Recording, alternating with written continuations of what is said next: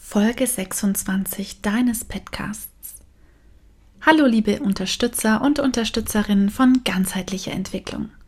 Krisen können vieles sein. Einfach Mist, Chance, Schmerzverstärker und Türöffner. Vor allem sind sie eines, Wachrüttler. Denn was schwierig läuft, wird potenziert und noch deutlicher.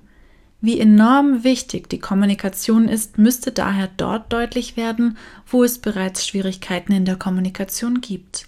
Wenn dich interessiert, wie du Menschen in ihrer Kommunikation unterstützen kannst und konkrete Tipps zum Thema Corona möchtest, dann bleib dran.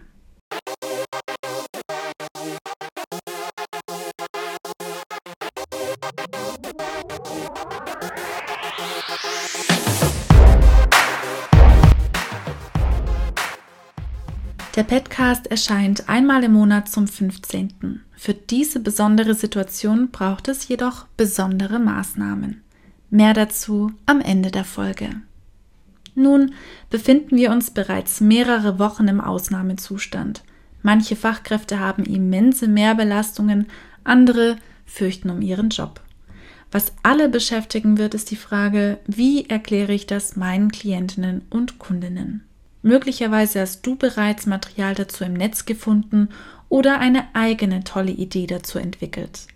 Teile dein Wissen gerne in den Kommentaren oder per Nachricht auf meiner Homepage www.innovation-bba.com. Ich werde es für alle unter Downloads zur Verfügung stellen. Ich möchte gerne einen Schritt zurückgehen. Wenn ich nun vor der Aufgabe stehe, einem Menschen mit fehlender Lautsprache, Entwicklungsverzögerungen oder anderen Schwierigkeiten die Corona-Thematik zu erklären, stellt sich die Frage, welche Methode passt denn am besten? Dazu muss ich wissen, welche Fähigkeiten, Ressourcen und Vorlieben der Person zur Verfügung stehen. Ein Poster aus dem Internet nehmen und allen zur Verfügung stellen ist eine tolle und hilfreiche Sofortmaßnahme. Langfristig plädiere ich für individualisierte Tiefe. Ich schaue mir an, mit welchen Mitteln die Person vorwiegend kommuniziert. In der unterstützten Kommunikation sprechen wir von verschiedenen Abstraktionsniveaus oder auch Abstraktionsgraden. Konkrete Gegenstände sind zum Beispiel meine Hände und der Wasserhahn. Das wäre auf einem ganz basalen Abstraktionsniveau. Darauf folgen etwas schwieriger Miniaturobjekte. Das könnten zum Beispiel Puppenhände und die Puppenküche sein. Darauf folgt ein Bezugsobjekt. Das könnte zum Beispiel ein Seifenstück sein, das symbolisch für das Händewaschen steht. Fotos sind noch schwieriger zu verstehen und auch Fotos kann man dann wieder in unterschiedlichen Abstraktionsgraden ähm, darstellen. Zum Beispiel das Seifenstück fotografiert, wo wirklich auch nichts anderes darauf zu erkennen ist als dieses Seifenstück, das symbolisch eben für Händewaschen steht. Oder nur den Wasserhahn und die Hände dargestellt oder die Hände unter dem Wasserhahn mit Schaum dargestellt. Umso mehr auf dem Bild zu erkennen ist, auf dem Foto, umso komplexer und schwieriger ist das auch zu verarbeiten. Darauf folgen Piktogramme, das sind einfache Strichzeichnungen des Wasserhahns und der Hände. Hier wird versucht, mit möglichst wenig Strichen das darzustellen, also möglichst wenig Informationen zu geben. Etwas schwieriger zu verstehen sind die Symbole. Das könnte jetzt die schäumenden Hände unter Wasserhahn gezeichnet sein. Und da gibt es natürlich auch wieder Möglichkeiten, das Ganze in unterschiedlichen Schweregraden zu ja, in unterschiedlichen Schweregraden darzustellen. Bliss-Symbole, das sind assoziative Schriftzeichen, das könnten zum Beispiel sein Hände und Wasser. Das ist ähm, leichter als die Schriftsprache zu lesen, weil es eben assoziativ funktioniert, aber deutlich schwieriger als die Symbole. Ein Wort lesen, da würde jetzt zum Beispiel Hände waschen wiedererkannt werden als die zwei Worte, wie sie dastehen, ohne dass das Ganze gelesen können werden muss. Und darauf folgt dann letztlich die Schriftsprache. Also nochmal kurz zusammengefasst, wir haben konkrete Alltagsgegenstände, Miniaturobjekte, Bezugsobjekte, Fotos, Piktogramme, Symbole, Plus-Symbole, Einwortlesen und Schriftsprache. Dazu kommen natürlich alle Möglichkeiten der Technik, der technologischen Medien, als auch die Gebärden. Und die können auf allen Abstraktionsniveaus in unterschiedlichen Schweregraden genutzt werden. Gerade die Hände, die wir immer dabei haben, wenn wir die Möglichkeit haben, damit zu kommunizieren, haben wir schon viel gewonnen.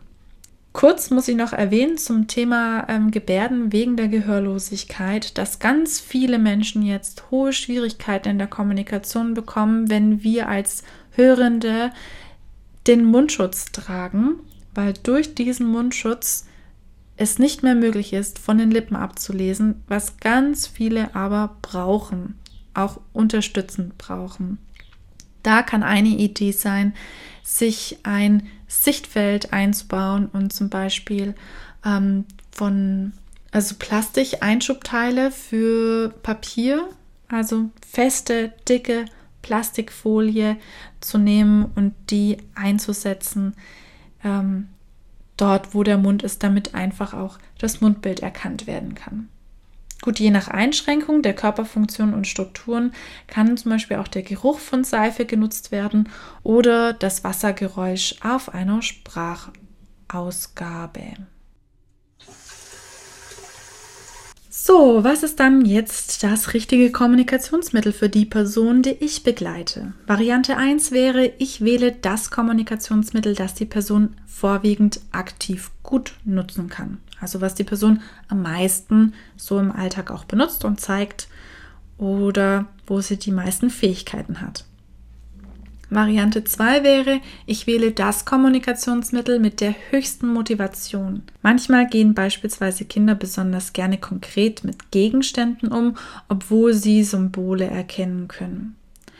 Alltagsnähe kann vor allem zum ersten Kontakt mit dem Thema Sinn machen. Also das ist die höchstmögliche Alltagsnähe.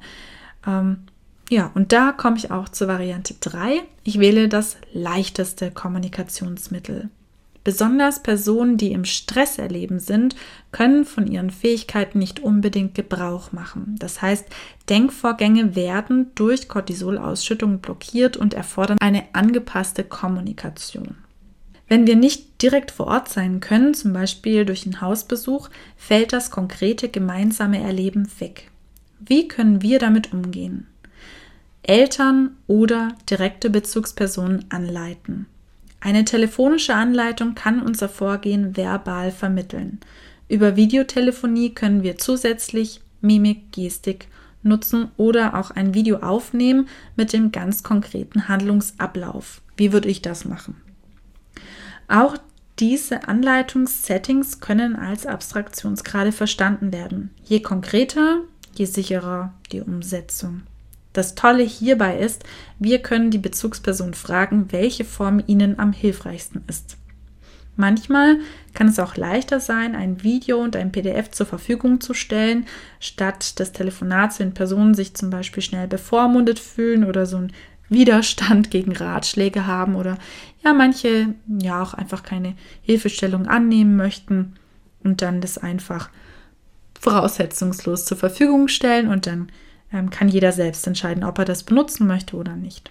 Für Kinder, Klientinnen, Kundinnen können wir je nach Abstraktionsgrad Hilfen zur Verfügung stellen oder gemeinsam über die Videotelefonie und geteilten Bildschirm oder Whiteboard ähm, das Ganze bearbeiten. Auf den Ebenen Alltagsgegenstände bis Bezugsobjekte können Szenarien selbst dargestellt werden. Also ich zeige, wie mache ich das oder wie bin ich in einer Kommunikationssituation, unterhalte mich zum Beispiel darüber oder mit Hilfe von Puppen, Playmobil-Figuren oder ähnliches. Videoaufnahmen und Videotelefonie wären hier geeignete Methoden. Auf der Fotoebene können Handlungsstrukturen, zum Beispiel der Ablauf des Händewaschens oder die Verbreitung der Viren von einer auf drei, auf neun und so weiter Personen auf Infoblättern, Postern, Karten, Bilderbüchern zur Verfügung gestellt werden. Diese lassen sich auch zusammen über die digitalen Medien besprechen. Auf der Symbolebene können Infotafeln, Kommunikationstafeln, Bücher und so weiter erstellt werden. Denkbar sind auch Quizspiele zum Thema oder der spielerische Umgang durch gemeinsam gebastelte Corona-Spiele, wie zum Beispiel das farbige Zuordnen von kleinen Watteviren in Getränkedeckel oder andere kreative Arbeiten. Welche Apps und Programme bei der Kommunikation über Entfernung unterstützen können und eine Sammlung von Materialideen findest du im Blog. Gehe dazu auf meine Homepage www.innovation-bba.com. Da du dich offensichtlich in deiner Freizeit engagierst, um deine Klientinnen bestmöglich zu unterstützen und dir den Podcast bis zum Schluss angehört hast, möchte ich dich belohnen.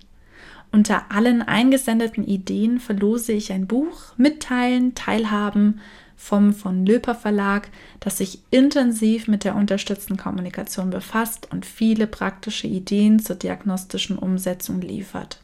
Und als Bonus obendrauf werde ich täglich eine Idee auf meiner Facebook-Seite veröffentlichen. Einfach Alicia Seiler ins Suchfeld eingeben oder den entsprechenden Link im Infotext oder im Blog klicken.